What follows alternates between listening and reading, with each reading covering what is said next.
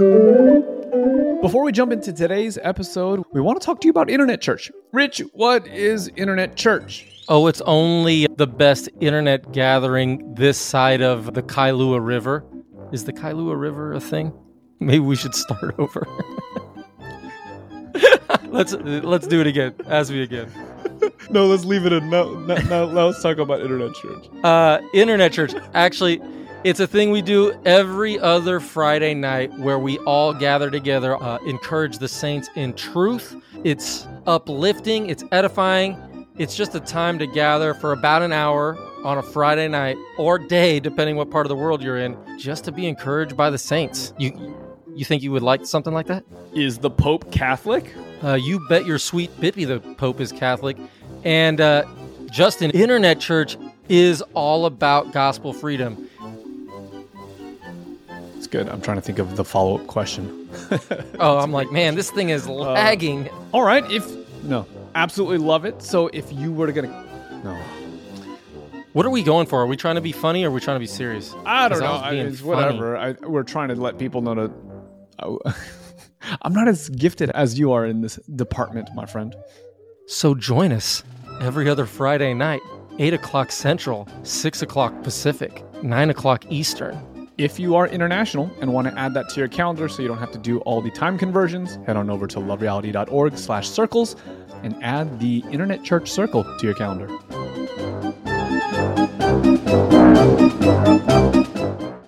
she was telling us a story about how we were just highlighting that in the prodigal son story, although he's prodigal, although he's wayward, He never stops being son. he never stops being son.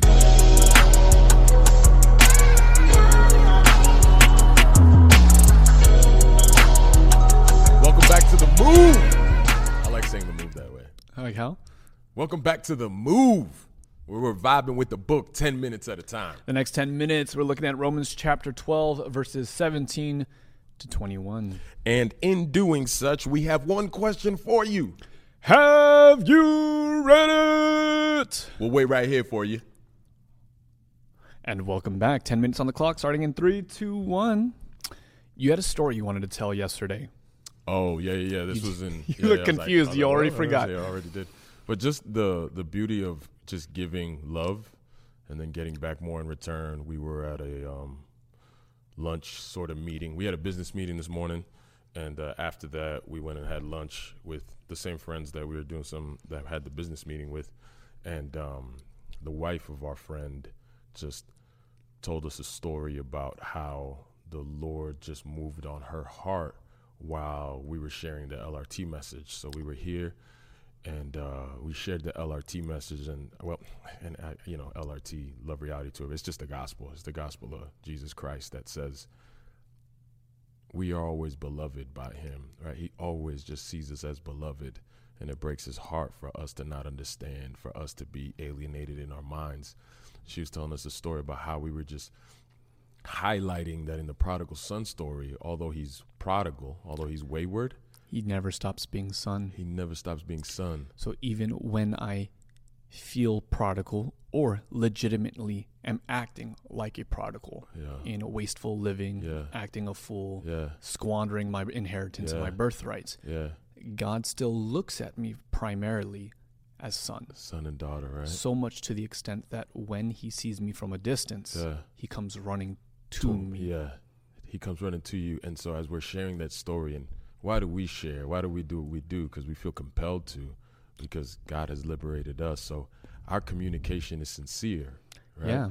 And The, re- the reason why we are so excited about this message is because, first and foremost, we have received that Yeah. message and it's transformed. Yeah, so as we're sharing with her, man, she just started thanking us.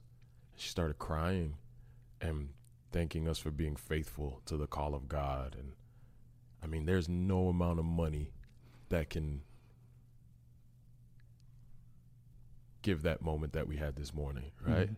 Tears were there and we're crying. And all of a sudden, because we were walking in sincerity, because of what the love of God had done for us, has done for us, we received back this gift that money could never give. We're just the gratitude of a thankful heart from a beloved daughter who is your friend and just telling you how humbled they are. I mean, it's, oh man, And you know what's interesting about this, and this ties us back into today's passages, Yeah. is that we can conceptualize one way of passing forward that love. Yeah. And one way to pass forward that love looks like two guys sitting in front of microphones and um and recording together. Yeah. Sometimes it looks like a guy or a girl on stage preaching. Mm-hmm. Sometimes it looks like missionaries going overseas. But verses 17 to 21 talk about very unusual ways to demonstrate the kindness and the goodness and the love of God. And the ways that it highlights are very uncomfortable. Yeah.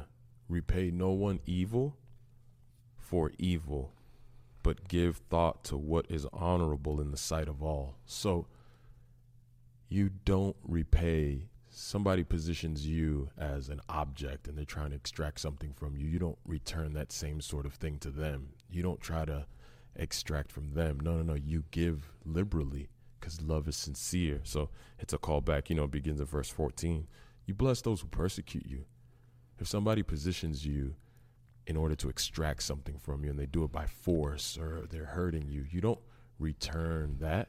It's hard enough to do that on the freeway when someone cuts you off. And that's such a like trivial offense. But it rises up within you, right? Right, Like, that like thing. You get cut off and you're like, ah! but but how much more to when our lives are at stake or our reputation as is at stake, our uh, standing is at stake. Yeah. Even then, the call to live genuinely Uh. extends to that moment such that you don't even seek to fight back Yeah, you don't. or you don't seek vengeance. No, because vengeance is mine, says the Lord, right? Beloved, never avenge yourselves, but leave it to the wrath of God, for it is written, Vengeance is mine, I will repay, says the Lord. And here's where the thing gets really, really challenging. Yeah. us, is that how do we want to repay those who haven't been sincere in their love towards us? They haven't responded in the way that maybe at times we uh, have loved them, or even worse yet, that um, how does God respond to us in the times that we fall short of loving in the way He wants us to love? Right. Right. The real sort of um, short answer is that well, God's going to be displeased, and it's just going to be vengeful and wrath. And and that's the lens in which we take to the next couple of verses, right? We, we we see here if your enemy is hungry, feed him. If he's thirsty, give him something to drink.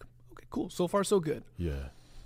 For by so doing you will heap burning coals on his head. So if you think that you're returning somebody's behavior in kind, like how do you read this lens if you're reading from a lens of vengeance and wrath as like the worst possible outcome where vengeance is just the anger of God poured out and his wrath is that sort of intense angry reaction towards sin. How do you make sense of that idea of coals on the head? Yeah, I think the the first interpretation that jumps to mind is that oh, God wants me to be good to them Yeah. because at the end of the story I get good.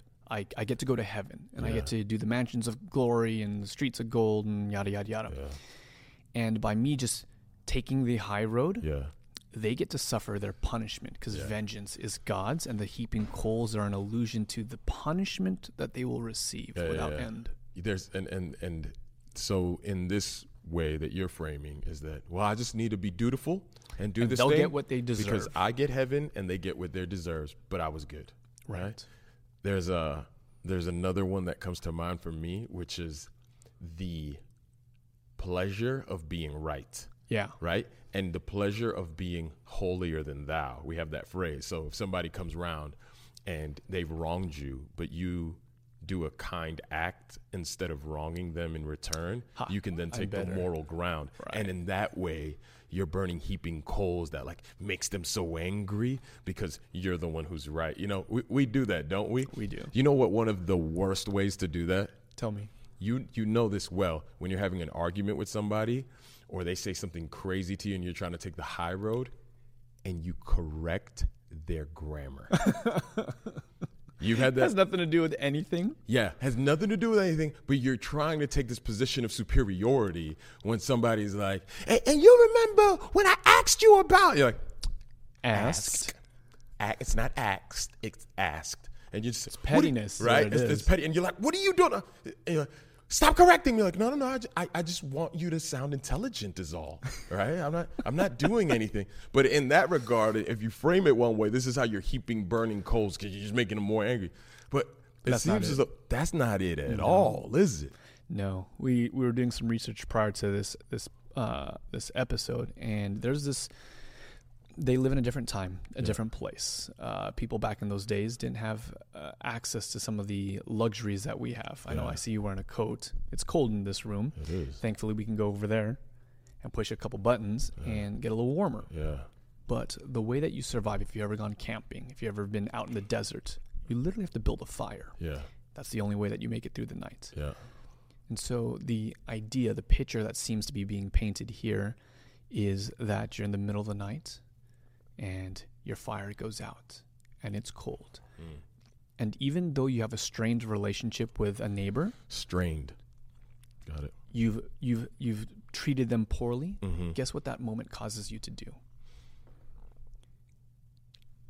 Heap a burning coal on their head. It causes them to go to their neighbor who has fire, to knock on their door and humbly say, Hey, I am in need. You have something that I need. Can I get some of those coals? They'd carry it back on their heads, bring it back to their house, and light a fire. Mm. By choosing not to repay evil with evil, Mhm. you are like that kind and generous neighbor giving fire to someone who doesn't deserve it, someone who's Mm. treated you badly. Mm. And on that way home, guess what they're thinking about? They're thinking about that kindness that you showed them and Mm. how they didn't deserve it. So Mhm. even when they have been using you and persecuting you, and you haven't repaid evil with evil, but you've repaid them with good, you're giving them something to think about. And in this way, you're opening the door for repentance, right? Mm-hmm. Because your kindness is leading them to think about the strain of the relationship and maybe the role that they had. Yeah, yeah, yeah, yeah. You know, actually, when you asked, what is it that they're thinking? I got to be honest with you. The first thing I thought was like, their head's super hot because they got a bunch of coals. but I, but to your point, yes, that it is the kindness of a good neighbor that would lead somebody to walk in penitence. And is that not the kindness of God? This is why he says, Don't be conquered by evil, but conquer the evil with good. And that's Yeah. See you guys in the next 10.